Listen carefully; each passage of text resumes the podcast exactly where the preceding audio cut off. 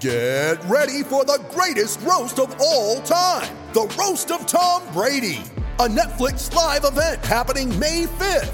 Hosted by Kevin Hart, the seven time world champion gets his cleats held to the fire by famous friends and frenemies on an unforgettable night where everything is fair game. Tune in on May 5th at 5 p.m. Pacific time for the Roast of Tom Brady, live only on Netflix. This is local Tassie news with Bailey Kenzie. Oh, don't we love that intro That's for been- Bailey it is Kenzie? superb. Good morning to you, young man. Well done, Bales. Very good morning, Flash. Very good morning, Jeevesy. And even better because I made it. Terrific, mate. Ed- Every time you made it, mate, we're um, absolutely thrilled. no, I made the intro.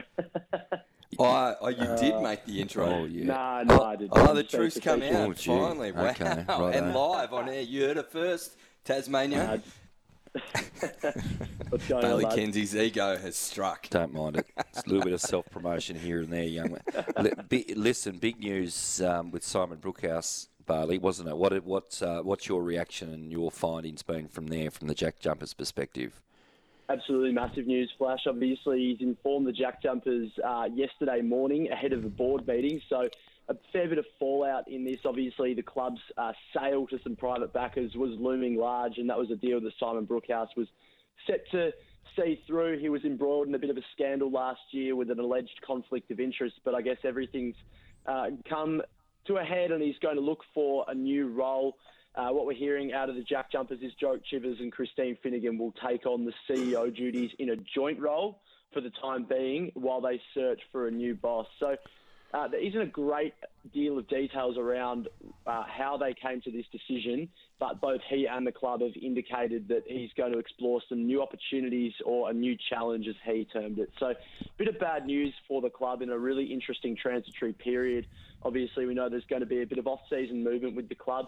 Uh, Milton Doyle has been offered a new contract at this stage for the upcoming season. Uh, to my knowledge, the Jack Jumpers are yet to still receive a yay or nay from Doyle. He's the only import that's been offered a contract, and Scott Roth says that he's hoping he's going to choose lifestyle over the money. So, after having the season that Doyle's had, you can only anticipate that you know there's going to be a fair bit of interest in him. So the Jack Jumpers will have to fight hard to keep him, and they've done so by putting a contract on the table nice and early. So Josh Magette and Rashard Kelly, they haven't been offered a deal at this stage, and Scott Roth said he's been crystal clear with those two that they'll have to wait around six weeks to even up to two months to know what their future looks like at the club.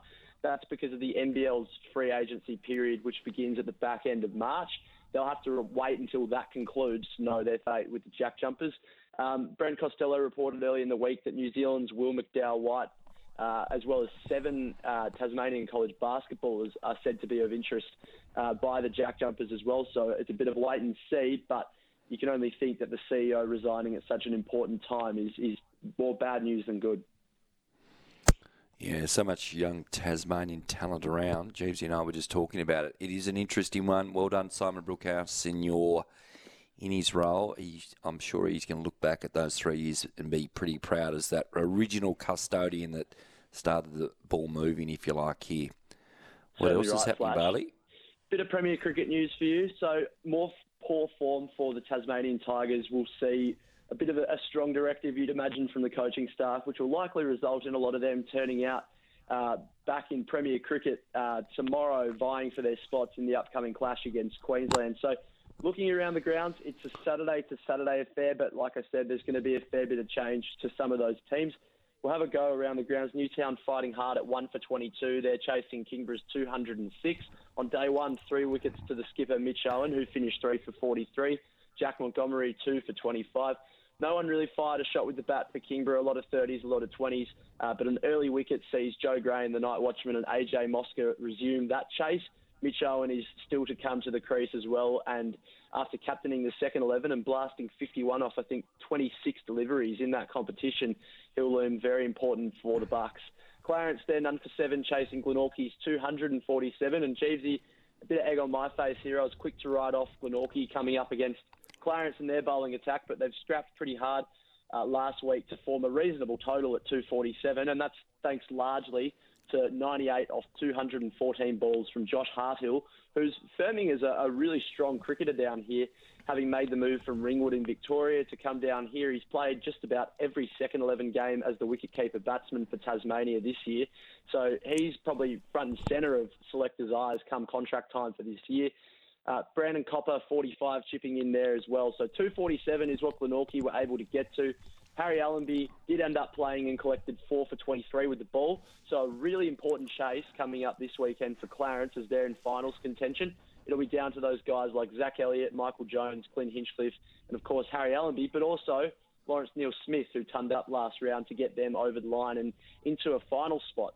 Uh, up north, University disappointed last week uh, after being skittled for 143. The Raiders passed their total seven wickets down after some poor bowling, it must be said. They lead the Lions by 11 runs. Jono Chapman led the way with the ball for the Raiders, taking three for 42. Uh, James Beattie chipped in with two for 22. Sam Omani, two for 29, was handy as well. Uh, back down south, South Hobart, well, what a terrible day out for the Sharks. They've sent North Hobart into bat. North Hobart notched up eight for 304 with 153 not out to use Yusuf Iqbal. They said, righto, that's enough. They sent the Sharks in for seven overs and they're three for four with Willoughby, mm. Caden Hine, and Eamon Vines uh, going for a first ball, are all in the sheds. So loads of work to do to make up that 300 run deficit already with three wickets in the shed. So good news for the D's going into finals, but perhaps the Friday night circuit on the cards for a few of the dismissed batters from the Sharks. Taking it old school, I like it. I did wonder whether whether your uni team uh, travelled up Friday night and, and, had a just a little crack on the tiles, looking at your performance uh, against the Raiders, Bailey. Yes, no, it definitely was far from ideal. Jeevesy, a few very poor, uh, few very poor shot selections and uh, some good bowling. It must be said on a pretty average wicket to dish up in March from the Raiders, but that's right. Um, I've got a bit of an update from Glenorchy as well. Uh, the Glenorchy Footy Club. Well, uh, this this news was broken earlier in the week by Win News' own Brent Costello, who continues to break all the great sporting news around the state. Tim Woodham, he's resigned as president of the Glenorchy Footy Club just weeks into his role due to personal reasons. It seems to be health related.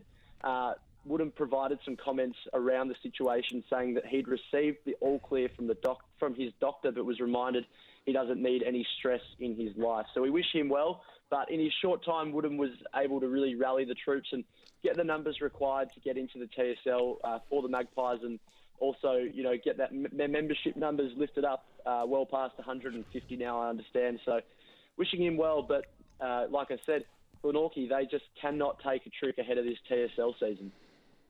Well, Barley, the uh, we, you, you, obviously don't think you're the number one reporter at Win News, but by golly, um, you're making some inroads there, young man. As per usual, we thank you kindly for your titbits and good luck with uni over the weekend. Tim Paine back in, I saw.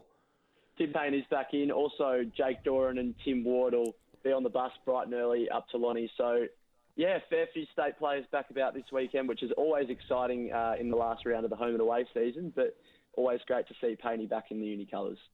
No doubt about it, Buddy Kenzie. Thanks so much for joining us. Thanks, gents. Time for SEN News this morning with Matthew Donald.